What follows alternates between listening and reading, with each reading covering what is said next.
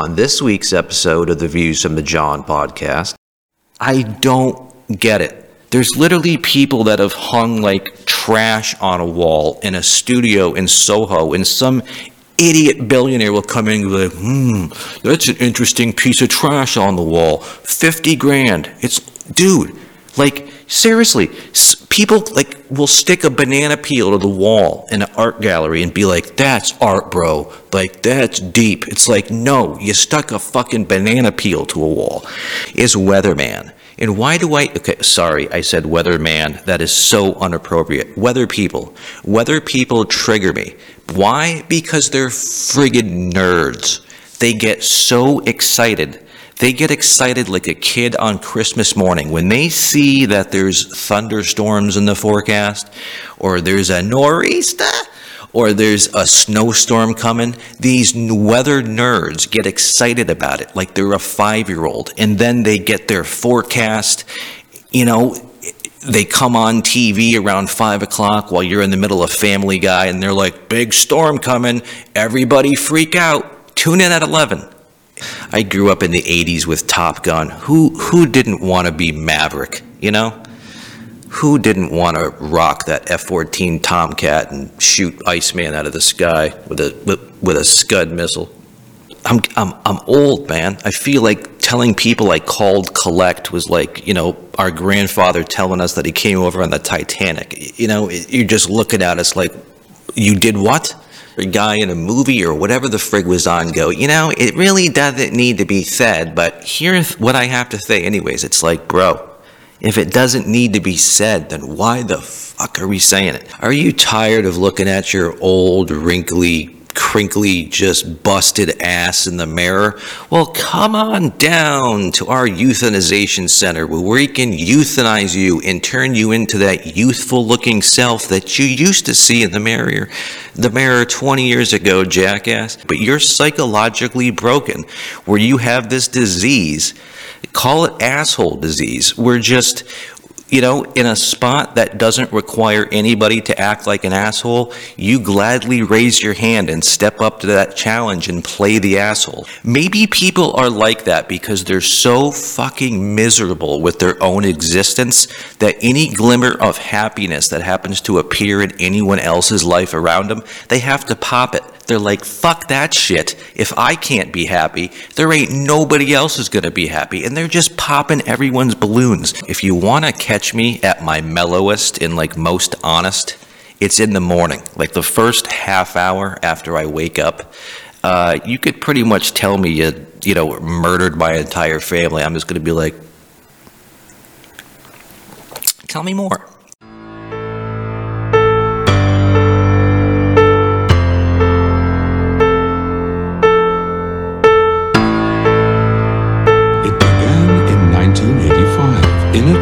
Just outside Boston. Well, it wasn't long before the story of John's little miracle was sweeping the nation.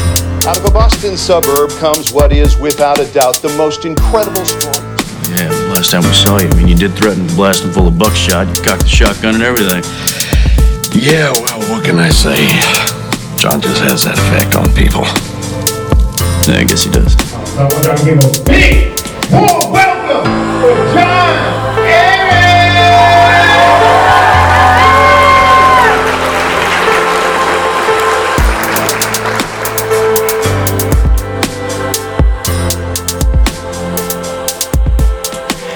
What's up, everybody? It's your boy John Ares, and thank you for tuning in to another episode of the Views from the John podcast, episode number 66.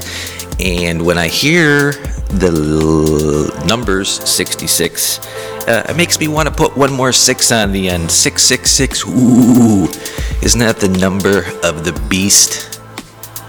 I wonder why that's uh, you know Mr. Satan's favorite number, six six six. Seems a little bit high, doesn't it?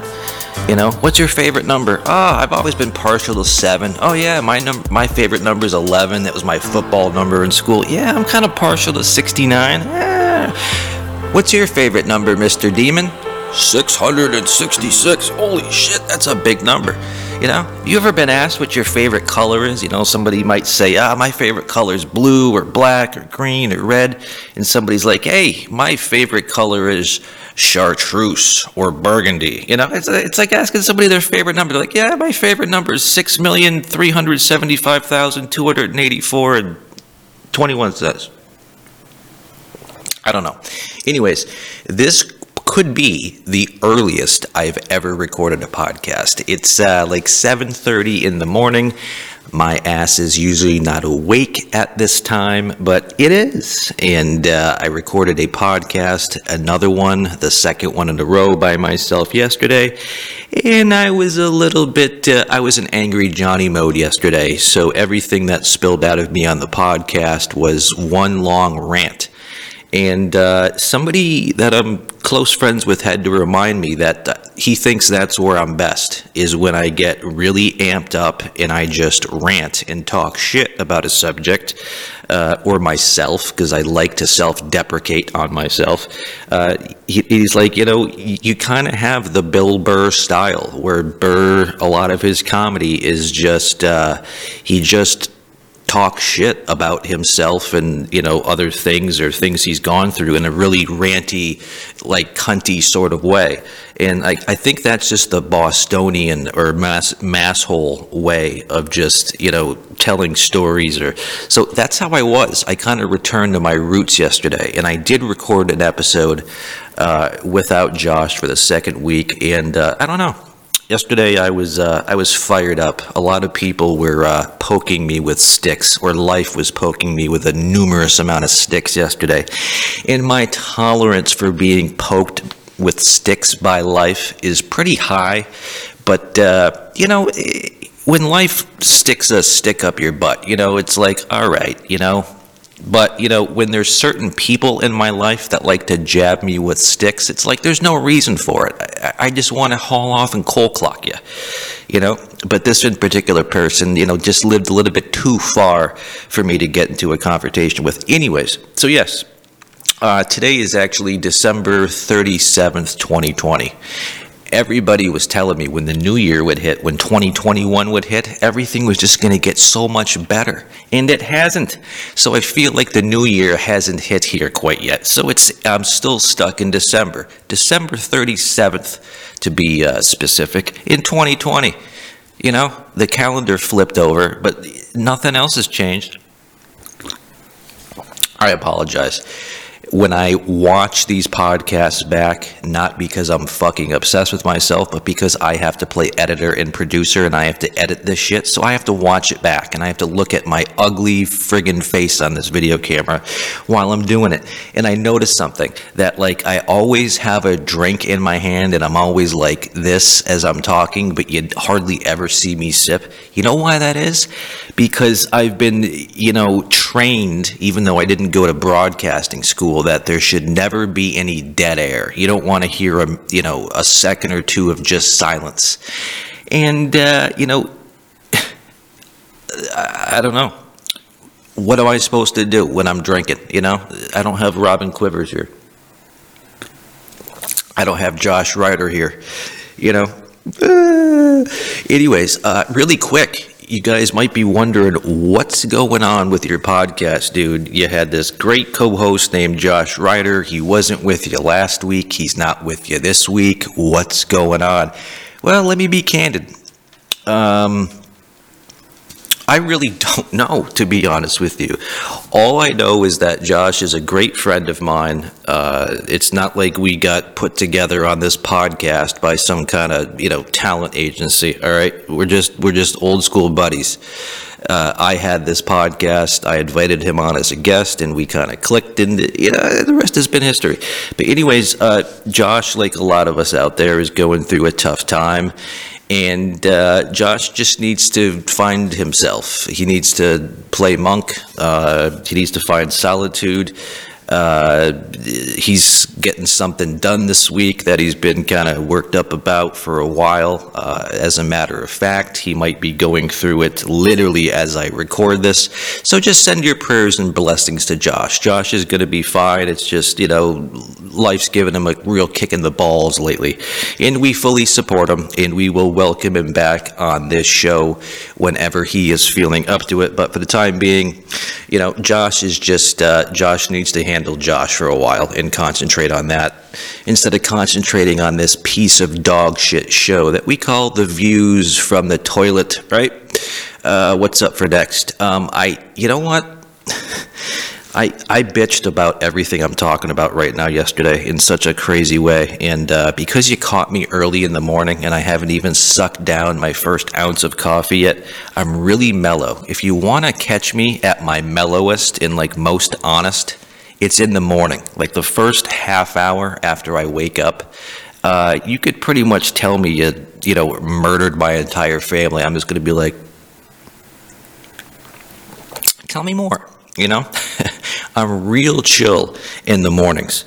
And then uh, as the day goes on and life continues to irritate me, my, you know, irritation level just goes through the roof. So when you catch me at about, you know, nine o'clock tonight, I will be ready to murder some motherfuckers, okay? That's just what happens, you know? I start off the morning fresh, you know, the birds are chirping, the sun's shining, everything's copacetic. And then as the day and morning goes on, different people and things just annoy the fucking hell out of me. And then by the time it gets to be the evening, I'm just, I'm literally ready to snap a motherfucker's neck in half. Um, so anyways, yes, um, we have, we had some special guest hosts lined up for the month of January 2021, but because I can't get into 2021, I don't know if we're, no. Um, I had three special guests lined up. One of the special guests um, has made an appearance before on this show. I consider him a close friend of mine.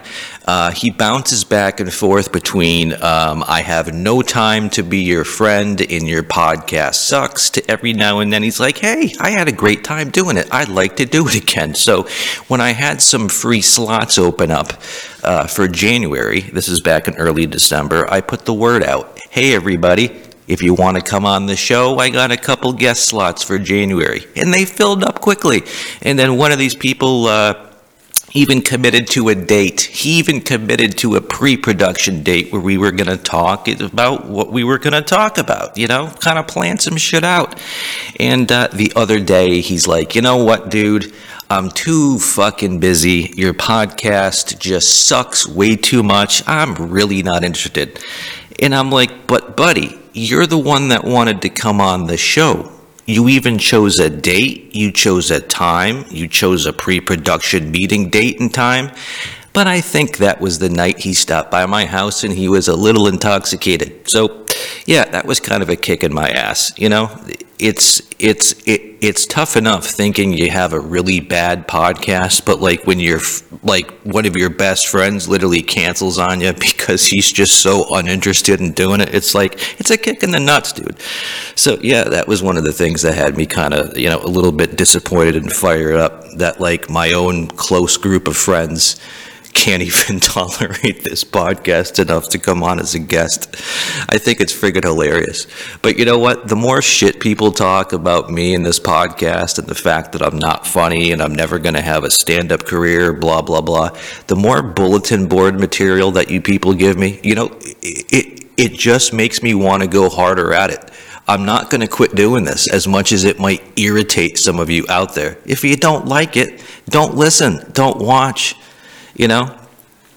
But we're going to get into that a little bit later. There's there's a dude that's semi in my life and I really try hard not to have him in my life because he's just I view him as a far right nut job, okay? And uh, you know, he brings more toxicity into my life than uh, I need. I don't need drama. I don't need people shit talking, not because they're funny, but because they like to poke sticks. You know, I don't need that kind of trash in my life. You know, and this kid occasionally slips in and out of my consciousness. And, you know, the kid's got a freaking Napoleon complex, dude. I don't know what it is. Do you guys know anybody out there like that? Maybe not somebody who specifically has a Napoleon complex because they're small, but you know, I, I think every one of us knows a guy out there that just likes to put everybody down. It doesn't matter who you are or what you're doing. If you tell a group of people that you're having a lot of success with this hobby or you love doing this, this is the guy who's going to talk shit about it and try to be funny and put you down. Whatever you like, you could love the Karate Kid, he's going to hate it. If you're voting for Biden, he's voting for Trump. Whatever you love, he loves to just stick a knife in it and just like deflate it. Like if, like seriously, if you could equate your happiness to like a giant helium-filled balloon, this is the jackass that comes along with a knife and just likes to pop it just for the sake. I don't know. Maybe people are like that because they're so fucking miserable with their own existence that any glimmer of happiness that happens to appear in anyone else's life around them, they have to pop it. They're like, fuck that shit. If I can't be happy, there ain't nobody else is going to be happy. And they're just popping everyone's balloons. This is who you are, bro. You're not funny. I can at least admit that my ass ain't funny, but I'm still doing a podcast despite of it. But you're really not funny, okay? And you think you're being funny, but what you're really doing is just being an asshole. There's a difference between roasting somebody and busting their balls and kind of giving them a hard time out of love and just being an asshole. And what you're doing is just flat out being an asshole. And the funniest, but also equally most irritating part of it is that he thinks he gets under my skin and that's why like I ghost him. And it's like you don't get under my skin in the sense that like like you think you're hurting me by the things that you're saying and that gives you great satisfaction. But I'm here to say that I'm not hurt or triggered by anything you say or think.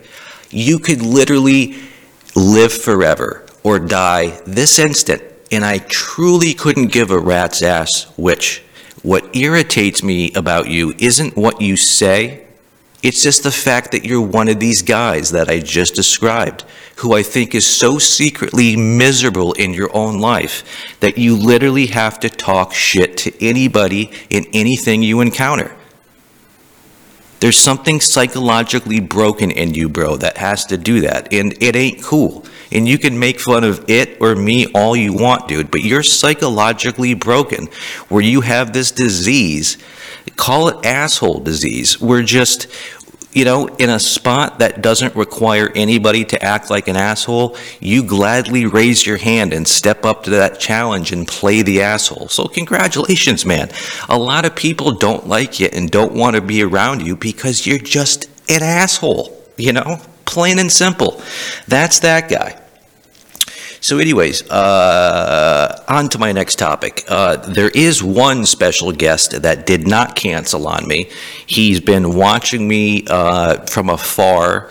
He's really happy about what I'm doing. You know, um, it, you know. Let's face it here, okay? I'm only a little over a year into this podcast in a stand-up comedy career, and I'm not a spring chicken here, people. So, you know, even though I am, you know, friends with and talk to some pretty famous comics, I'm not at that level yet. And ever since COVID I have not been on a stage, people, and done stand-up in a club with real paying people since March of 2020.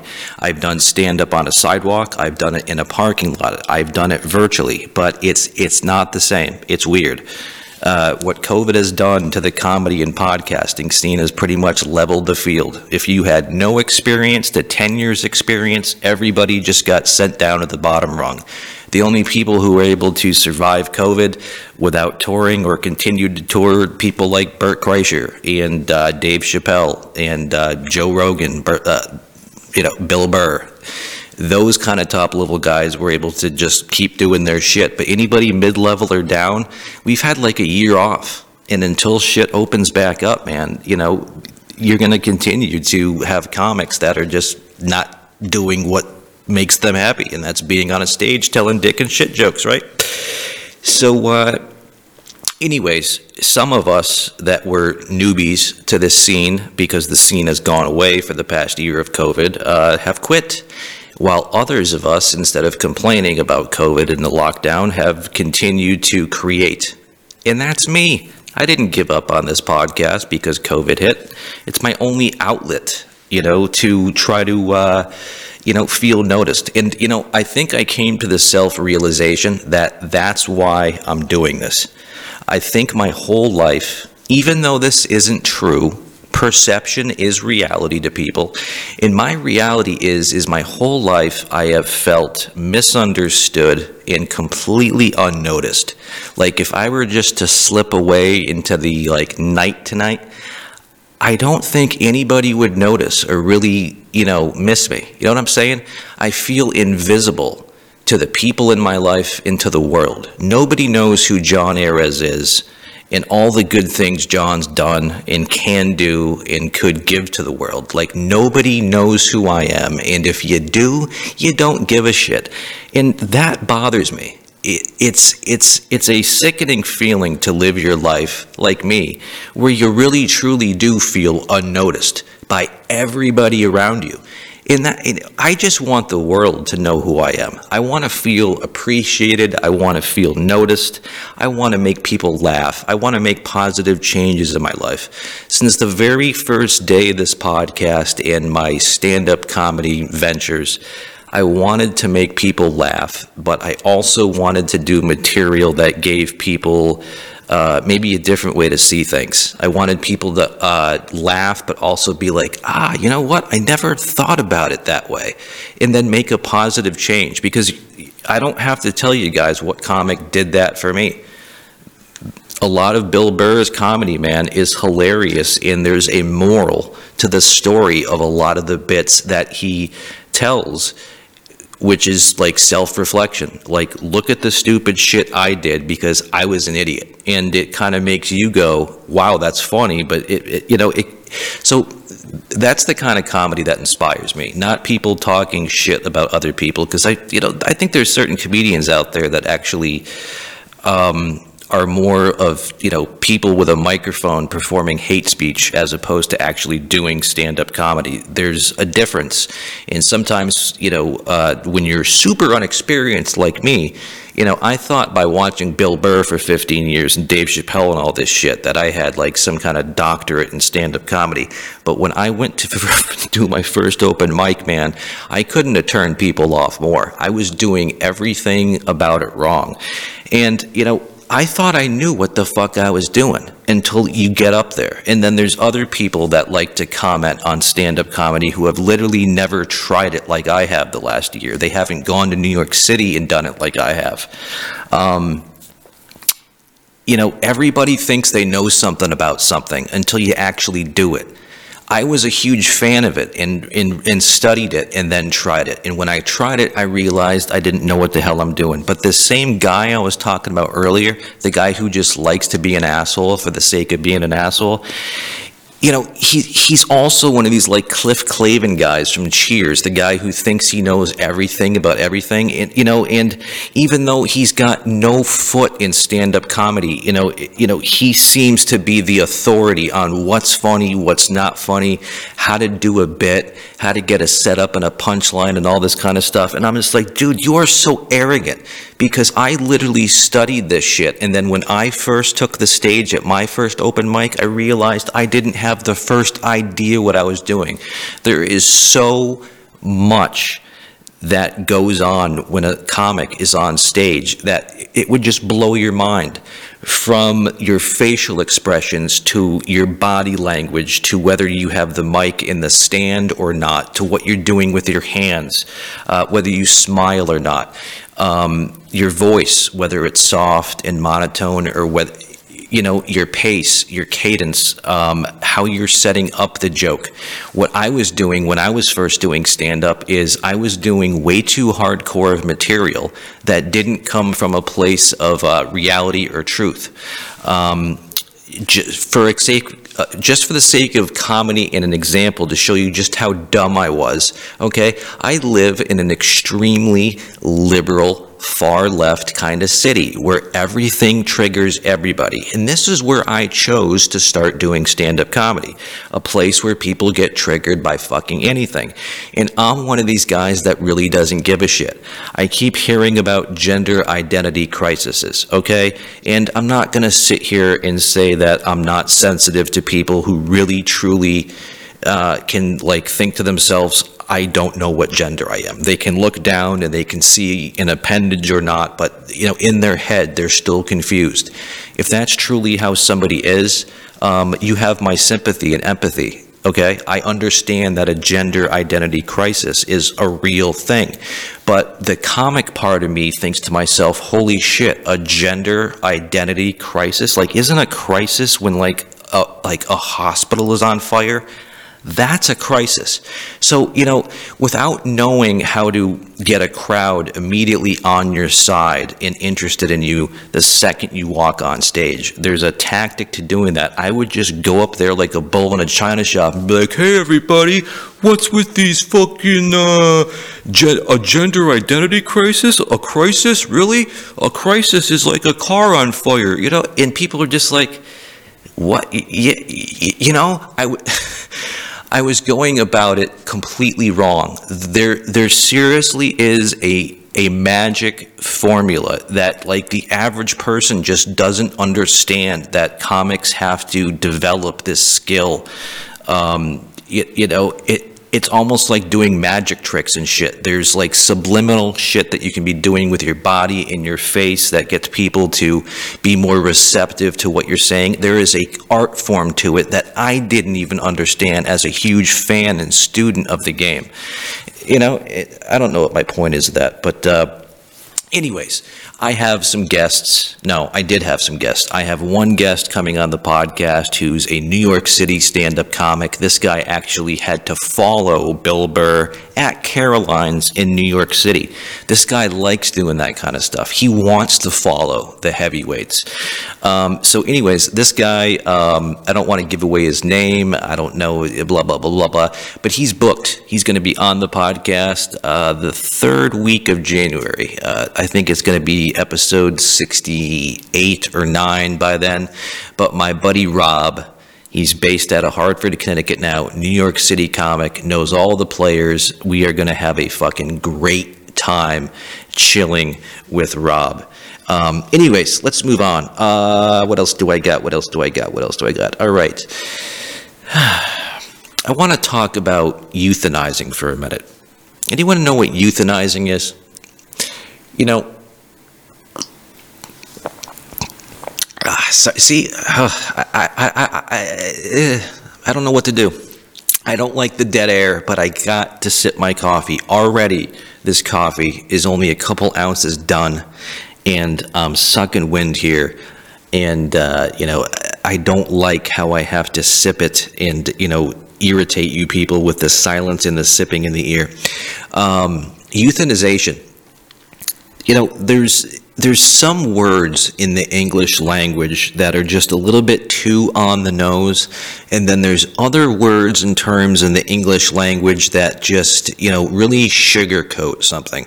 And, you know, euthanization is one of those things. Like, if you didn't know what euthanization was, doesn't it sound like it's a spa treatment? You know, you, I, I, I mean, I can literally hear and see the commercial, you know, one of these friggin' beauty commercials.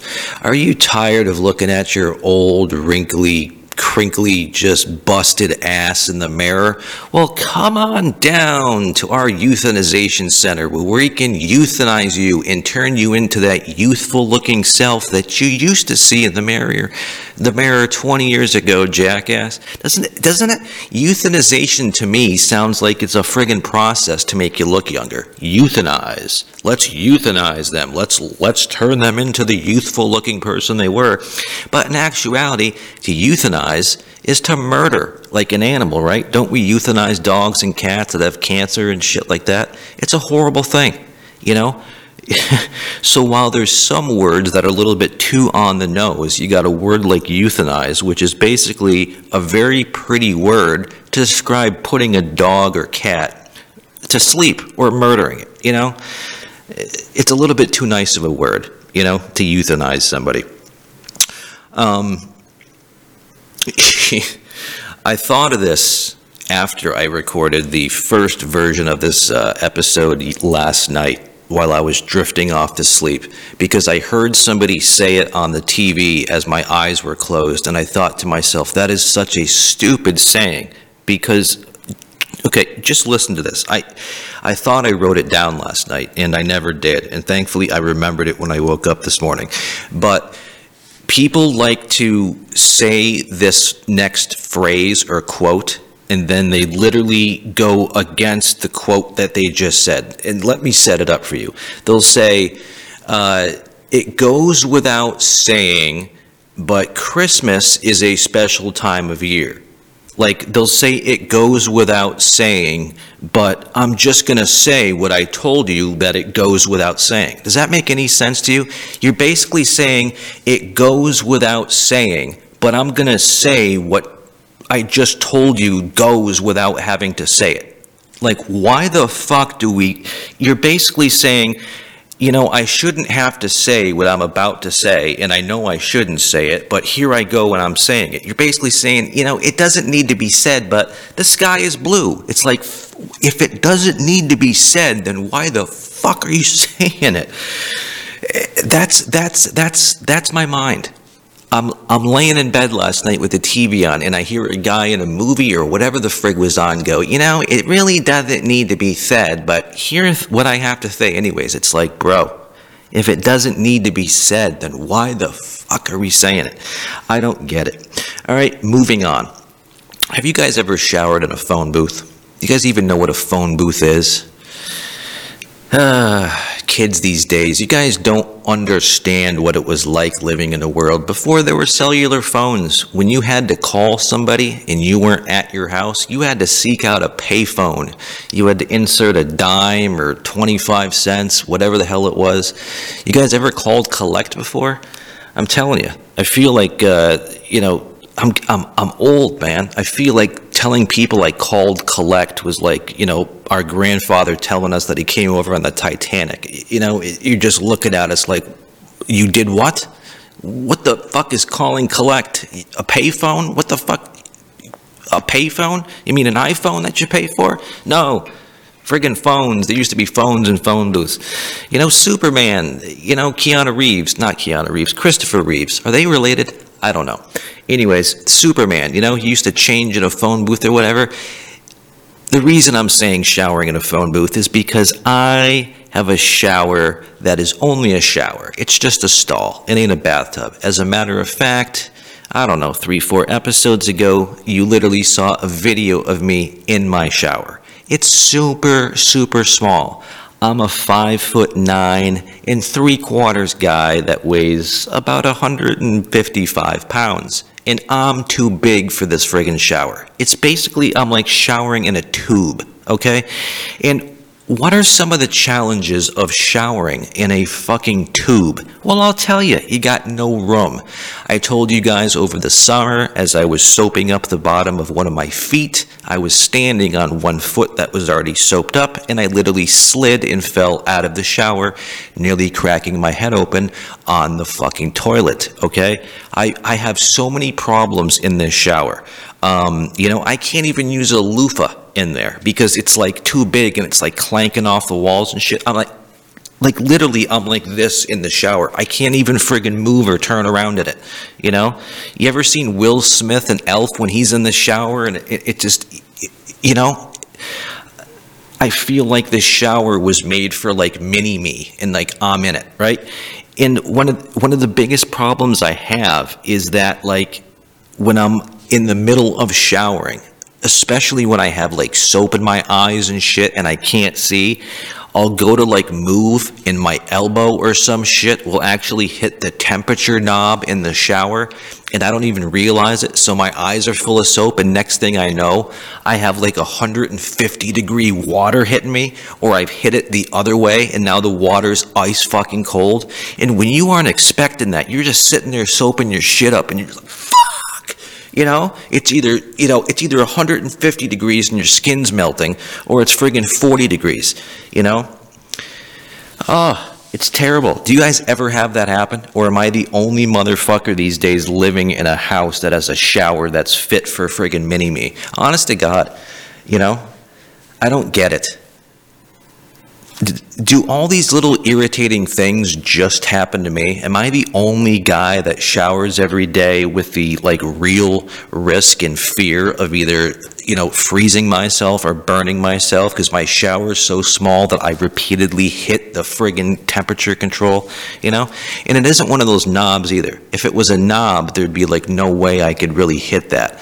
It's like a lever that moves really flimsily. So if you just graze that thing, you know, literally you'll be showering and then all of a sudden, like the shower turns white hot. And you're like, fuck, fuck, fuck. Ugh, it's crazy. Next thing I want to talk about is uh, the jet going over my house. Oh my God, it's the end of the world. There's no, no, no. There's an Air Force base that lives near here that uh, flies the F-15 Fighting Eagles, and uh, true story, the uh, the Air Force base that's near here, the uh, like the outer marker of the approach end of the runway is literally within a mile of this house. So when these planes take off and land, like F-15 fighter jets, full afterburner, they're like uh, uh, 1,500 feet over my house.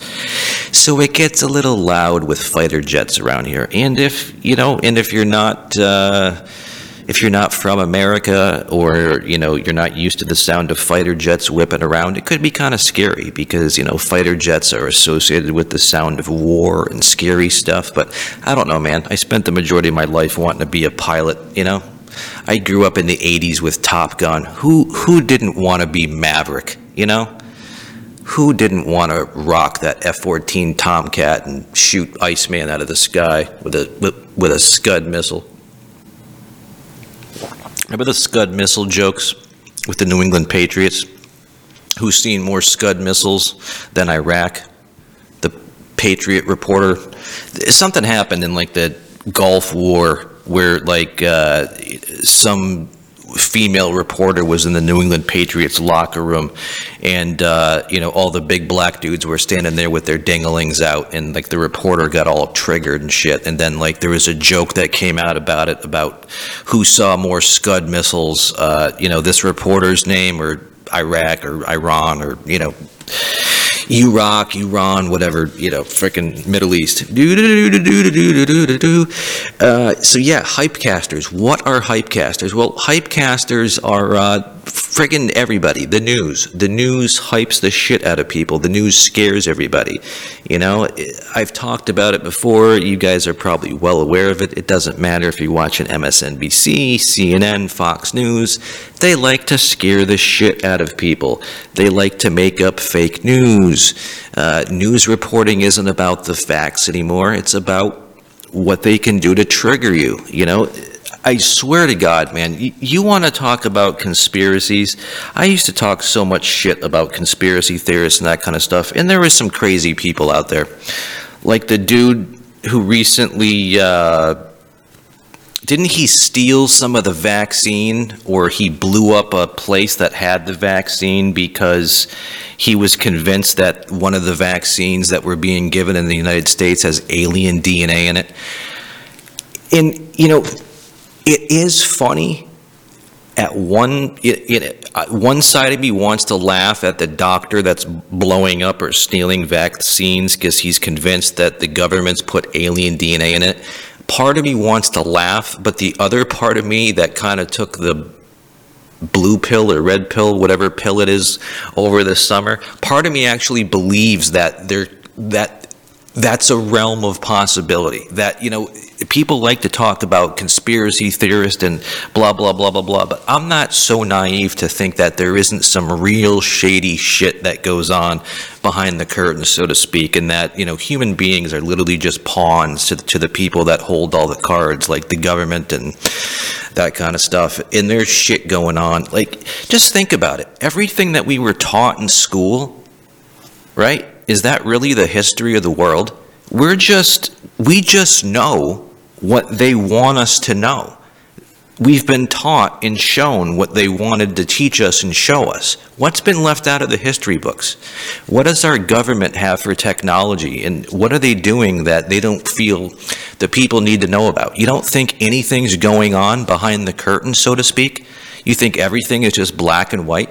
You don't think we have our own UFOs and shit? You don't think we've been to other dimensions and star systems and, you know, you know, we're, but they're telling the people that we're having trouble getting to the moon or Mars. Dude, I tell this story to people all the time, and I should probably back it up with a little bit more facts, like the guy's name. But whoever the guy is that literally found the location for Area 51, like before they even built that secret military installation in the in the Nevada desert, this certain like genius doctorate guy, like he's the one that thought of the base, he's the one that designed it, he's the one that like engineered it, he's the one that found the site for it.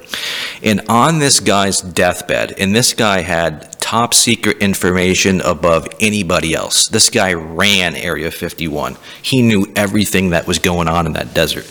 And on this guy's deathbed, and one of these days I'll remember his friggin' name, on his deathbed, he gave a confessional that was supposed to be 100% true. Why would the dude lie? He's on his deathbed. He's like, I'm dying. What are they going to do? Court martial me? He said in this is at the time that he died, which I want to say was 10, 20, 25 years ago.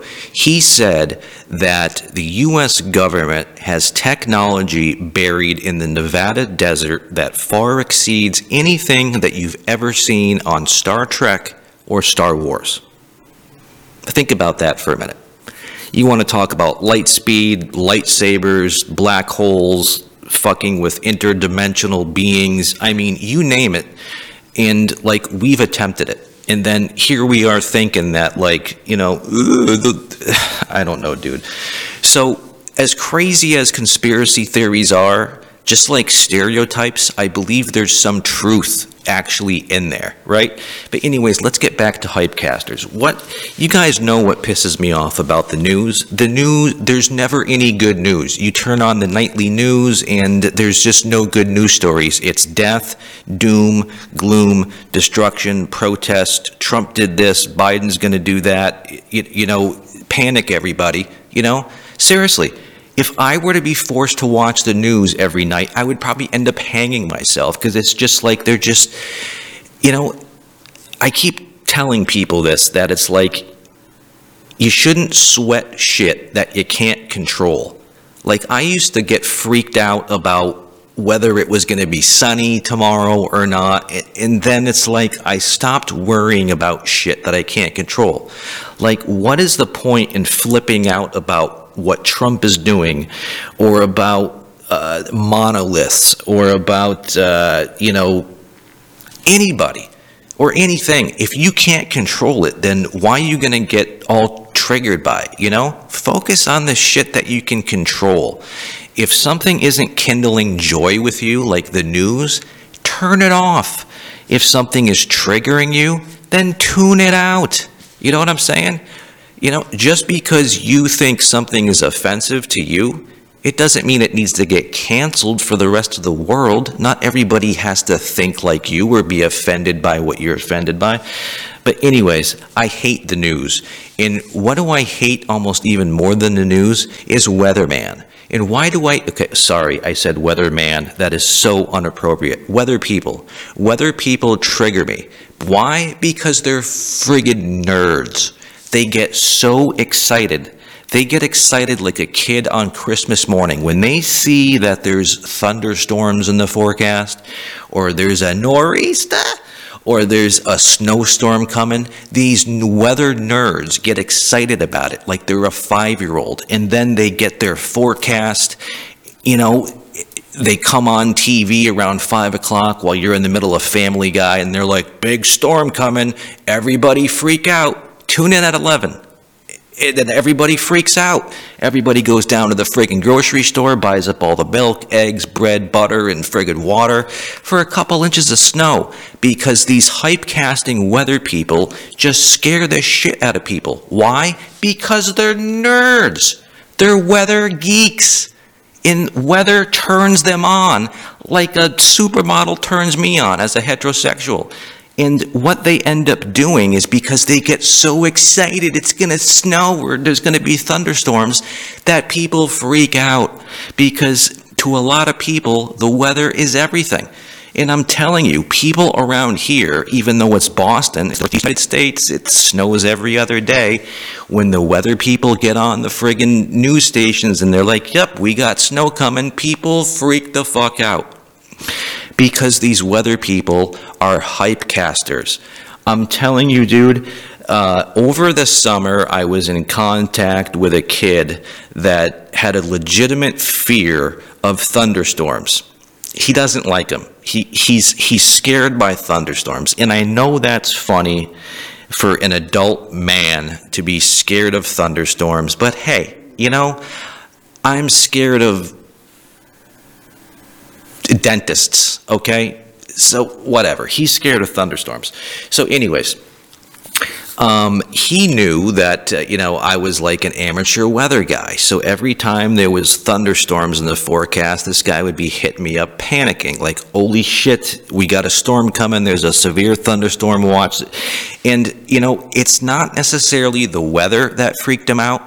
It's when these weather forecasting nerds see that, like, we have some thunderstorms building up, they start telling people there's going to be a tornado. Why are they telling people that there's going to be a tornado? Not because there really is a chance that there could be one, but because for these nerds, the chance of a tornado is like saying that, hey, my girlfriend might take off her bra tonight. You know what I'm saying? These weather forecasts are nerds, and the idea of a gigantic snowstorm or a friggin' tornado turns these weather nerds on and they get excited and they're like, yeah, we're going to have tornadoes. And then the people at home like you hear that, that we're going to have tornadoes and severe thunderstorms and it's going to rain cows and friggin' snakes. And then the people go batshit because the weather nerds hypecast this shit up, just like the friggin', you know, Fox News and MSNBCs and CNNs do, you know?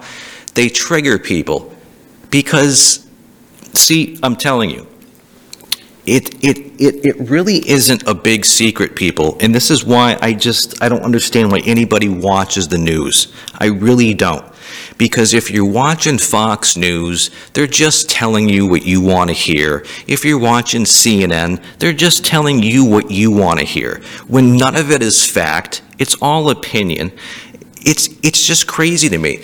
Like, okay, um, what if, as a level of control, and this is a conspiracy theory, but just think about it. Can you be open minded for a second?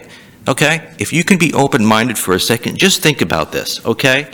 Have you ever read The Art of War? There's a lot of books about the art of war, but there's one in particular book, The Art of War. How do you break down uh, an enemy? You, you divide them.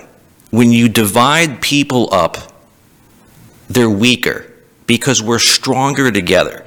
So, what has American news been doing to the American people, especially the last four years?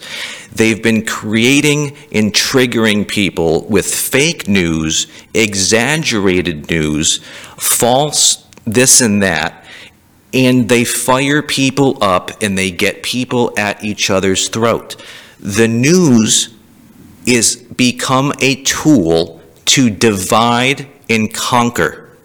It's an art of war tactic. They are using our United States news stations to rile up the people and divide us over politics, race, religion, you name it. It's a tool to divide the American people so we're literally at each other's throat. Because when there's mass confusion and everybody's arguing about Trump or Biden or whose life matters, then a lot of shit can be snuck by us, can it? It re, read it, The Art of War. You want to you want to fuck up your people and take complete control? Divide and conquer. That's what they're doing. Look at how many of us are at each other's throat be- because of what we're being fed on the news. You want to become one country and get everybody on the same page? Then we all collectively need to tune out the news and start thinking up here with the God given brain that we were given. Don't buy everything you hear and see on the news as being fact. Don't. I don't know why you people fill your head with it. Do you think now that Trump's out of office, all of a sudden all of our lives are going to get better? Bullshit. Biden can't think. Biden doesn't know where he is half the time. The guy's been in politics 80 years. He's a billionaire white man. Do you think he gives a fuck about any of us or this country? No, he doesn't. He doesn't. Nothing's going to change. And I'm not saying shit would be any better if Trump was still in office, but I'm just saying, man, if you think anything's going to get better because somehow, you know, Biden's in office, you, you, you, you guys are fucking crazy. All right, what's next? Frank Sinatra. Old, what did they used to call him? Old Blue Eyes? Frankie Sinatra used to chill. Okay, listen. I don't know much about Frank Sinatra, but I do know that there's a Frank Sinatra song. I don't even know if he actually wrote this song, but he definitely covered it. I, I'm not sure if he's the originator of this song. But there's this Frank Sinatra song that he does, and it's featured in a movie called um, uh, Mrs. Doubtfire, which had Robin Williams in it. I want to say that movie came out in like 90 or 91. Uh, but in the movie Miss Doubtfire, there's a Frank Sinatra song. And all these years, I've been singing the lyrics to this song wrong. All these years, I've been singing it. Um, um, must be a lady with me. Dun, dun, dun. I've seen the other guys you've been with. Must be a lady with me. So all this time, I thought Frankie, Frankie Blue Eyes, was singing about, like, you know, you must be a lady when you're with Frank. Like, that's what I thought it was. I thought he was saying, must be a lady because and it made sense to me like if you're chilling or you're like frank sinatra's lady you got to act like a lady. You know you can't be spreading your shit all over the casino when you're with frankie blue eyes. You know what i'm saying? So like you know if you're gonna be frankie's lady you got to act like a lady you know must be a lady. But as it turns out um, mrs doubtfire was on the uh, TV the other day, and I had closed captioning on, and when the Frank Sinatra song came on, I made the realization 30 years after I've been doing it wrong that he's not saying must be a lady, he's saying luck be a lady. So evidently he's talking about, you know, Lady Luck or whatever. So all these friggin' years, I'm thinking that Frank's talking about how if you're gonna be his lady, you gotta be ladylike. Must be a lady. But he's not saying that. He's talking about luck being a lady. It's not must, it's luck. You guys ever do that? You guys ever think that, you know, a song had these lyrics or that lyrics, and then one day you actually read or see the lyrics and you realize that you've been saying it wrong this whole time. It's amazing. Try doing what I've done over the last year because I watch a lot of TV. Uh, like in the background, I have closed captioning on. So for the last year, I've been watching everything with closed captioning on, and it's amazing how many different songs and movies I've come across where I thought the characters said one thing, but when you have closed captioning on, you realize, holy shit, they actually weren't saying what I thought they were saying. Uh, what did I do over this weekend, really quick? Um, if you guys are Karate Kid fans, I'm talking the original Karate Kid with uh, Mr. Miyagi, Pat Morita, and uh, Daniel-san, you know, uh, Johnny Lawrence, those guys. If you were a fan of the Karate Kid, the original Karate Kid in the 80s, you gotta see Cobra Kai on Netflix. The new season, season three, just came out, and it is absolutely phenomenal. I binged it all day on uh, New Year's Day uh, December 32nd, and it's amazing. This third season has got the best writing and the best uh, acting that I have seen yet out of a uh, out of a show. Sorry about that. I had to interrupt the podcast and just pause it for a minute because somebody was at the door. the nerve of some people knocking at my door at 9:52. I should be sound asleep. Anyways, yeah, uh, over the weekend I binged, uh, over the holiday weekend, I binged Cobra Kai season three, and like I was trying to say, the the writing and the acting and the storyline uh, is just is just phenomenal. Uh, just like The Mandalorian is so incredible to me because I grew up on Star Wars movies. Um, you know, growing up on the three epic Karate Kid original movies. Uh, you know, it, what am I trying to say? Ah, I've had too much coffee. All right, what I'm trying to say is that, you know, The Mandalorian is to Star Wars fans what Cobra Kai is to fans of the original Karate Kid series is what I'm trying to say. It's it's that good. You know, ep, you know, season 1 was good, season 2 got even better, season 3 all of the actors in the writing, it, they're just crushing it. Um, I'm going to admit something. Um, I'm not a guy who cries ever ever. Um, I really don't. I think I suppress it. I think it would probably do me good to cry way more often than I do, but I, I, I hardly ever cry. I can, I can actually probably tell you the two or three times that I've cried in the last 10, 12 years. I, I really suppress it. Uh, the state of my life would give me every uh, inclination and reason to just cry every day, just day and night, uh, just how miserable shit is for me. But I really tend to suppress it. I'm not a crier. But every now and then there'll be a part in a movie or a song I'll hear that, or like a really inspiring video I might see on YouTube that, you know, tugs real hard at those heartstrings that might make me shed a tear. And I'm telling you, there's a couple instances in the last two episodes of the new season of Cobra Kai, season three, that literally brought tears to my eyes. That's how good the story is and the acting is because they have all the original characters and they kept the storyline. It, it, it's fucking great. If you haven't seen it, watch it. And if you don't like it, then you aren't a Karate Kid fan. You aren't. And I ain't talking this Jaden Smith, Jackie Chan shit. That bugs the fuck out of me. There are so many amazing movies that came out of the 80s that should never be attempted to be recreated. Like Point Break, they ruined it, the remake. Total Recall, they ruined the original with Arnold Schwarzenegger. Uh, the Karate Kid movie with Jackie Chan and Jaden Smith, horrible. Horrible. I haven't even watched it. I don't need to. It's horrible. It can't be better than the 84 classic with uh, Ralph Macchio and Pat Morita. It can't be. There's no way. You know, it's like somebody trying to remake the 75 classic Jaws, or trying to remake the 73 classic The Exorcist, or they're going to try to remake uh, the 82 classic E.T. There's just certain movies that you don't remake, okay? In the Karate Kid, Point Break, and uh, Total Recall are, are just three quick examples of movies that you just you don't need to remake. They are perfect. They are they are epic.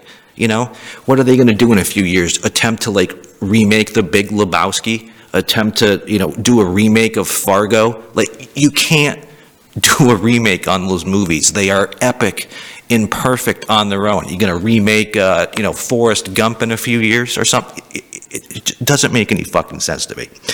Another movie I checked out uh, that was released straight to Netflix just because the cast in this movie is insane of just good actors in funny ass actors slash comics like Nick Swardson. Nick Swardson is hilarious in anything and everything he does. Danny McBride, one of the funniest mo- motherfuckers to walk the earth.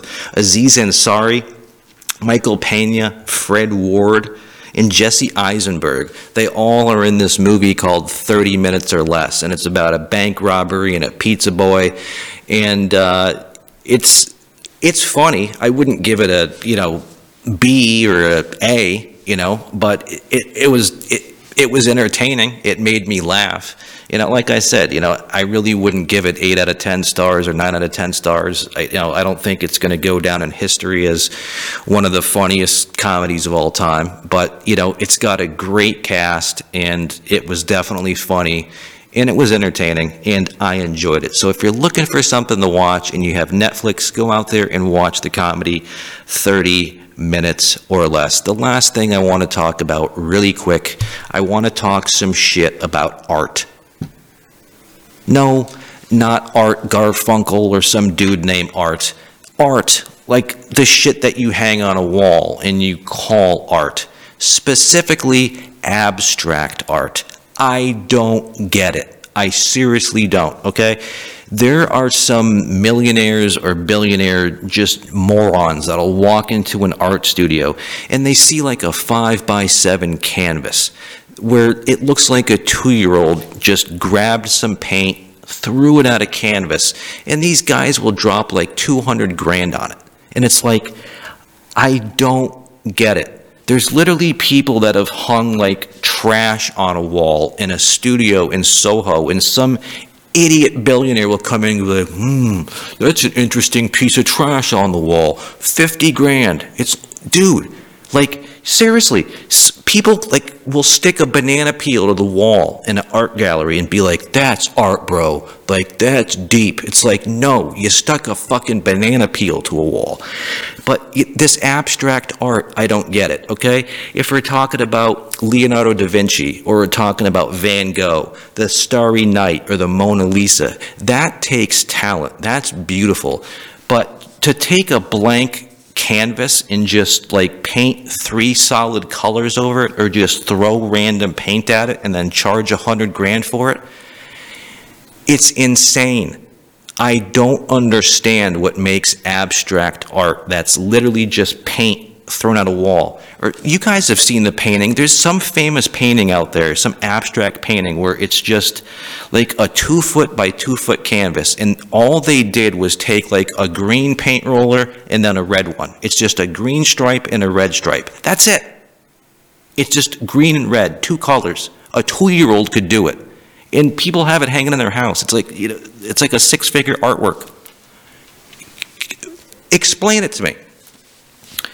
Do- you really think if I were to go out and buy a canvas and just take a, just a fistful of paint and just throw it at a friggin', you know, is anybody gonna pay 50 grand for that? Are you?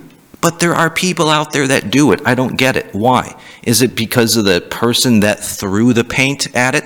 Is that why you're getting it?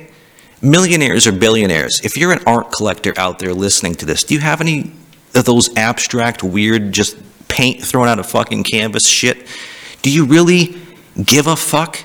Do you think anybody walks into your house and goes, "Man, the guy that threw paint at that canvas was must have been a real artist. Look at that. It's just beautiful." You know? For all for all he knows, a friggin' bum could have could have could have had paint up his ass and just pulled it out of there and threw it at a canvas and you know, that's it things that don't make sense to me, like abstract art and the money that people pay for it, just trips me out. And I, I, I, I, I, I, I, just get so worked up over it because it just, it just defies all logic and reason to me. Um, I don't know. I think that's all I want to talk about. Um, uh, yeah, thanks for watching, I guess. I hope you had a good time listening to this horse shit. I don't know how this came out. I know I've been talking for 58 minutes, and it seems like I've only been talking for a couple, so I don't know. Maybe that's a good thing. But thank you for tuning in for episode 66. I'm John Ayres. This is the Views from the John podcast. Maybe next week, maybe, we will get our co-host Josh Ryder back. We miss you, buddy. We love you. We hope everything went well with you today. Our thoughts and prayers are with you as you're trying to find your solitude, my friend. Um, so yeah, uh, you're welcome back on the show whenever it is that you are feeling better. So it could be me on my own again next week, and it might not. But we do have that special guest coming up in a few weeks, uh, around episode 69. You guys are definitely going to want to tune in for that. If you guys are watching this on YouTube and you're still watching it, that is incredible. You deserve a medal. You deserve the sun, basically, okay? But if you could do me one more favor and just hit that like button. If you're not subscribed, hit the subscribe button. That would hand out, uh, that would help out tremendously. Again, I'm John Ayres. Thank you for tuning in to episode 66. point six of the Views from the John podcast. Via Condeos, everybody. And uh, remember to get euthanized if you're looking old.